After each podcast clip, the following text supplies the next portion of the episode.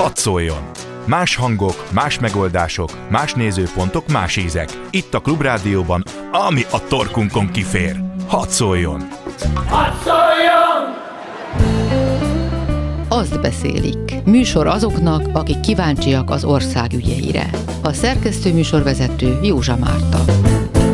Jó napot kívánok, Józsa Márta vagyok. Eger, Kaposvár és Miskolc a mai látogatásaink helyszínei. Szó lesz arról, hogy legjobban tesszük, ha Egerbe gyalog megyünk mostanság, de semmiképpen sem autóval. Aztán beszélünk arról, hogy miért tátonganak üresen Kaposvár főutcáján az üzlethelyiségek. Végül arról, hogy feléled a borsodi Woodstock legenda. Rock nosztalgia buli lesz Miskolcon. Vej Zoltánt az egriszin.hu-tól, Huszka Imrét a kaposté.hu-tól és Betlen Tamást a Borsod 24.hu-tól hallják. Először legyen akkor Eger. Vej Zoltán van itt velünk Egerből. A te történeted egy olyasmi, amivel tulajdonképpen azt hiszem, hogy minden városban fel lehet piszkálni a város lakóit, és ez a parkolás és a parkolás körül kialakulott hát anomáliák, de nekem úgy tűnik, hogy Egerben van ennek egy ilyen speciális egri bukéja. Ó, igen. Egerben ugye a parkolás aztán tényleg agyrém, mert van egy ilyen félig sétáló, félig autós belvárosunk, és hát persze nincsenek parkolók, és aztán ezt a belvárost rekonstruálták, 2010-ben indult ez a történet, körülbelül egyszerre a legutolsó rendszerváltással, és akkor ugye voltak hatalmas EU-s pénzek, és megújultak a belvárosok, tehát így zárkóztunk mi a nyugathoz, ugye akkor készült ez a rengeteg díszburkolás, és Eger is beleesett ebbe egy sok milliárdos projekttel, és ennek a projektnek volt egy olyan kikötése, hogy kell építeni magánbefektetésben egy parkolóházat. És akkor fel is épült ez a parkolóház, hát elég kalandosan, mert ugye kiderült, hogy akik építik, azok nem nagyon értettek hozzá, hát honnan is értettek volna, az egyik az egy Seychelles-szigeteki offshore cég volt, a másik egy ciprusi offshore cég, meg néhány, hát az akkori hatalomhoz, aki most is hatalom közeli ember. De legalább elérhetetlen és felelősségre vonhatatlan.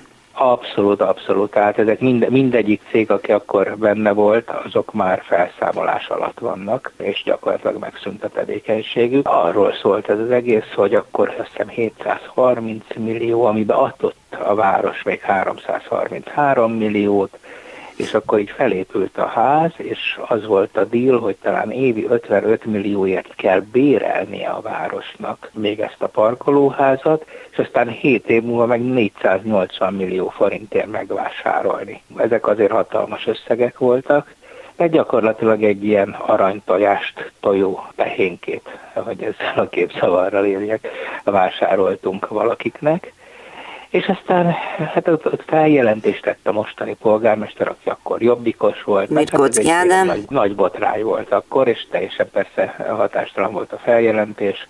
Ezeken a Szessel szigeti címeken bejegyzett cégekkel kapcsolatban az országgyűlésben rendszeresen interpelláltak, de hát ezek ugye lepattantak, és minden szabályos annak minősítetett.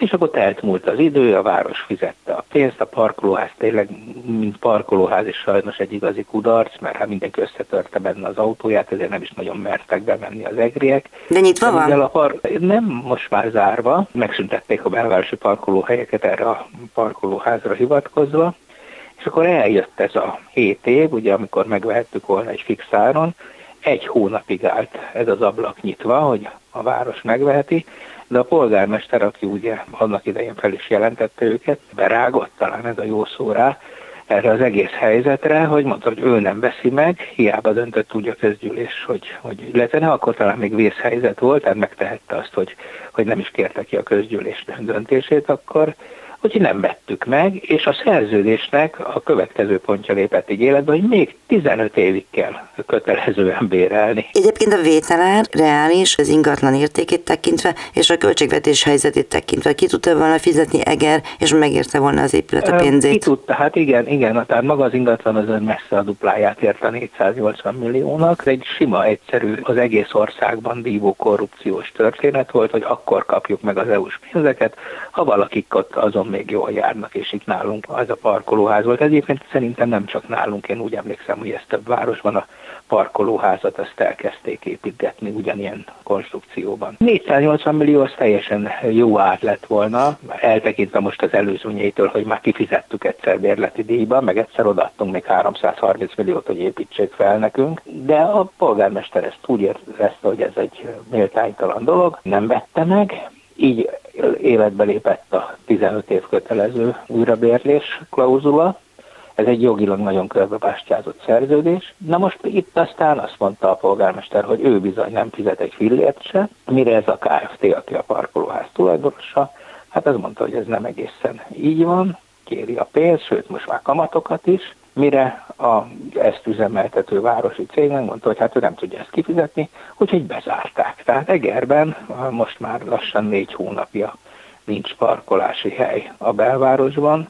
hiszen egy ilyen 153 autót befogadó házat azt most bezártak, és hát most mindenki egymásra mutogat. Tehát az ellenzék a polgármesterre, a polgármester a képviselőkre, közben pedig ugyanúgy kell fizetni. Tehát ugye a dologban ez a szép, hogy ugyanúgy jár a pénz a tulajdonosnak. igen. Csak hát most még nyitva sincs, tehát az a, a bevétel is, ami egyébként töredéke a felé se teszi ki az üzemeltetési költségeknek, még az se jön be. A probléma szerinted kinek a fejére fog hullani? Azt gondolom, hogy, hogy ez az egész politikai. Tehát látjuk, hogy az ősbűnt azt maga az akkori Fideszes városvezetés követte el azzal, hogy ilyen korrupció gyanús alkukba belement a városfejlesztés érdekében. Aztán utána a polgármesterünk önfejűsége az, ami azt eredményezte, hogy hogy ebből nem tudtunk akár egy kicsit méltánytalanul is, de nem túl rosszul kijönni. A képviselőknek pedig hát az a felelősségük, hogy ezt az állapotot fenntartják, és ahelyett, hogy már rég feloszlatták volna a testületet, ami teljesen működőképtelen, mert hát ugye az a, az a modell egerbe, hogy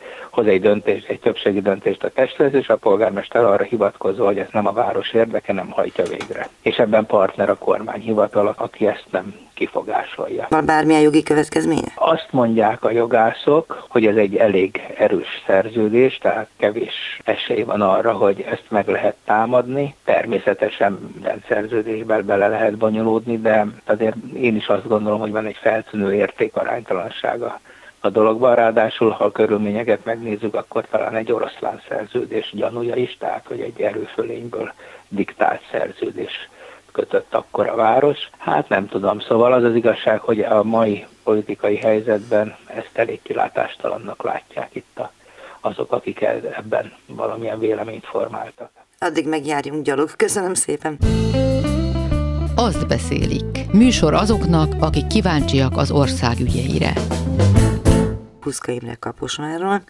Hát az a nagy helyzet, hogy egy meglehetősen ironikus hangvételű ajánlatot küldtél tulajdonképpen a kapost.hu az épp színészének nevezte a nagyon régóta ott regnáló polgármester Cita Károlyt, aki mindenhez is ért és mindenhez kétszer is ért, miközben a belváros megüresedik ki. Szóval hogy függ össze az a két dolog? Itt tulajdonképpen egy két évtizedes problémáról van szó. Éppen most lesz 20 éve annak, hogy az amerikai hadsereg elhagyta Tasszát, és ezzel Kaposvár gazdasági életének tulajdonképpen egy korszaka lezárult. A megelőző időszakban, tehát 95-től kezdődően űrletes kereslet volt azok iránt, az üzlethelyiségek iránt, amelyek a belvárosban voltak. Egészen megdöbbentő árakat, bérleti díjakat és ingatlan árakat lehetett elérni. Hatalmas fizetőképes kereslet volt, talán a várakozások egy kicsit nagyobbak voltak, mint aztán a realitások végül is megengedtek. 2003-ig tartott ez a konjunktúra, és utána pedig elkezdődött egy mélyrepülés. Amit két dolog erősített, az egyik az, hogy felépült a belváros közelében a Tesco áruház, és még két másik ilyen nagy bevásárló központ, ami általában a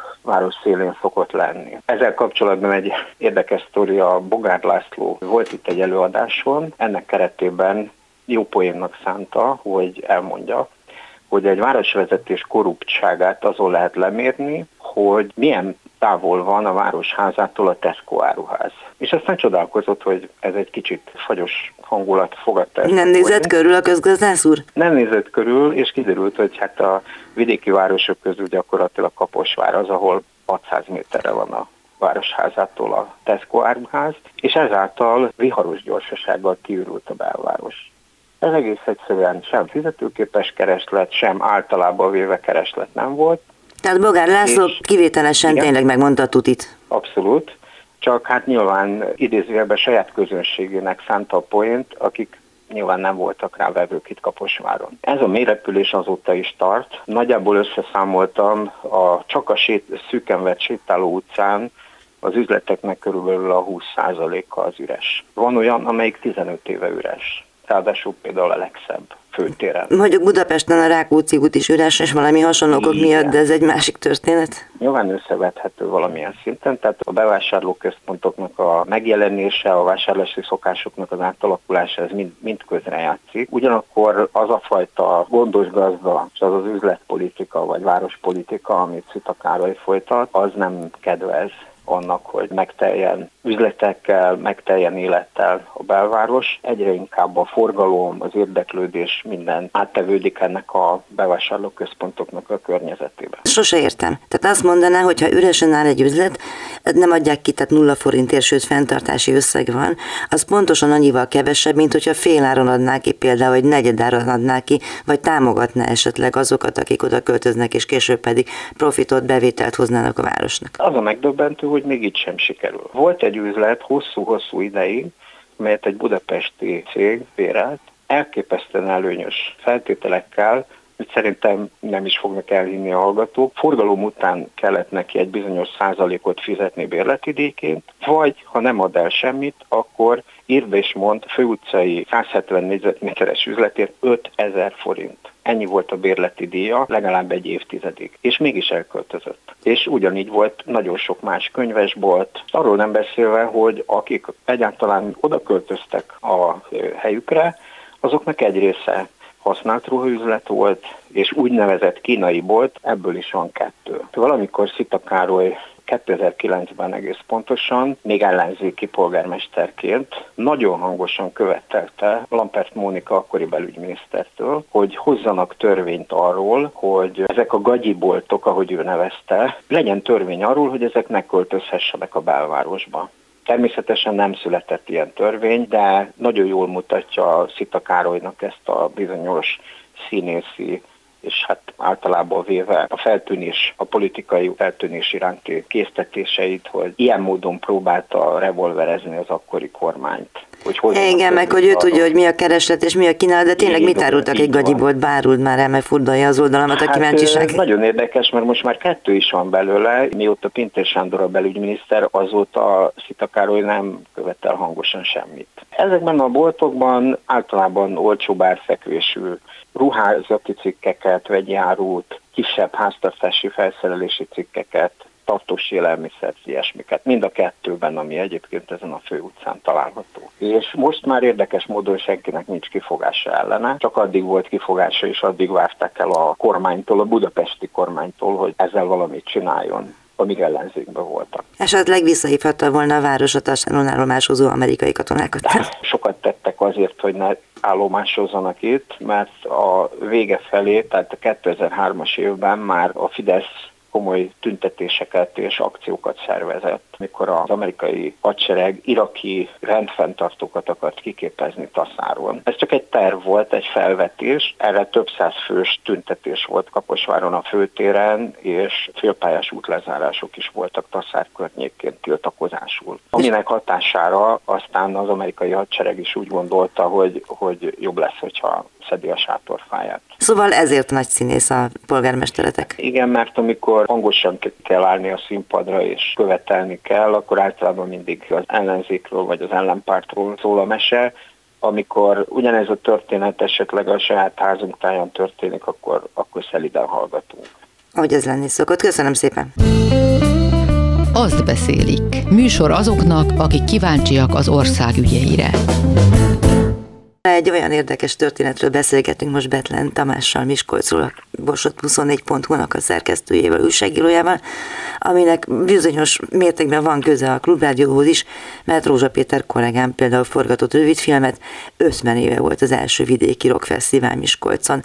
Hogy készül a város ennek a megünneplésére, vagy megemlékezésére? Egy kicsit messzebbről kezdeném a dolgot. Szerintem onnan volna érdemes megközelíteni magát, ezt a nagy fesztiválozást, amit most hirtelen kialakult Miskolc Miskolcon, hogy nagyjából két évig teljes csend volt a városban, ugye ez részben a Covid-nak, illetve a gazdasági megszorításoknak, meg a város pénztelenségének volt köszönhető. Korábban léteztek olyan események, mint Kocsonya Fesztivál, a Város Hete, illetve Sörfesztivál. Ehhez tartozott még kísérő rendezvényként, talán egy kicsit kisebb eseményként a Miskolci Egyetemi Napok, de ott javarészt azért csak fiatalok egyetemisták vettek részt a koncerteken. Most viszont úgy tűnik, hogy valami megváltozott, hiszen egyrészt újjáélette a Kocsonya Fesztivál, amelynek a szervezővel korábban pereskedett a város, most azonban hirtelen közös nevezőre jutottak, talán annak is köszönhetően, hogy a jellegi városvezetés az más, mint a korábbi. Februárban egy hatalmas, nagyon nagy mulatozással és mindenféle dínom-dánommal járó. És logóbékával. Minden volt, és tényleg a, kell, hogy mondjam, hogy az egész város boldognak látszott, illetve a sok-sok ide látogató vendég is nagyon jót tett Miskolc idegenforgalmának. Szóval ez volt az első lépés, aztán május 11-én a Várossávatás napját is meg szoktam ünnepelni az önkormányzat egy nagyobb rendezvényen, hát most ebből egy hetes város hete rendezvényfesztivál lett, itt is rengeteg fellépőt láthattunk. Ehhez kapcsolódott egy olyan rendezvény, amit megint csak talán sokan ismernek, ezt úgy hívják, hogy Avasi Borangolás, itt a belvárosból pár lépéssel könnyen megközelíthető avasi pincesoron lehet különböző helyszínek között sétálgatni,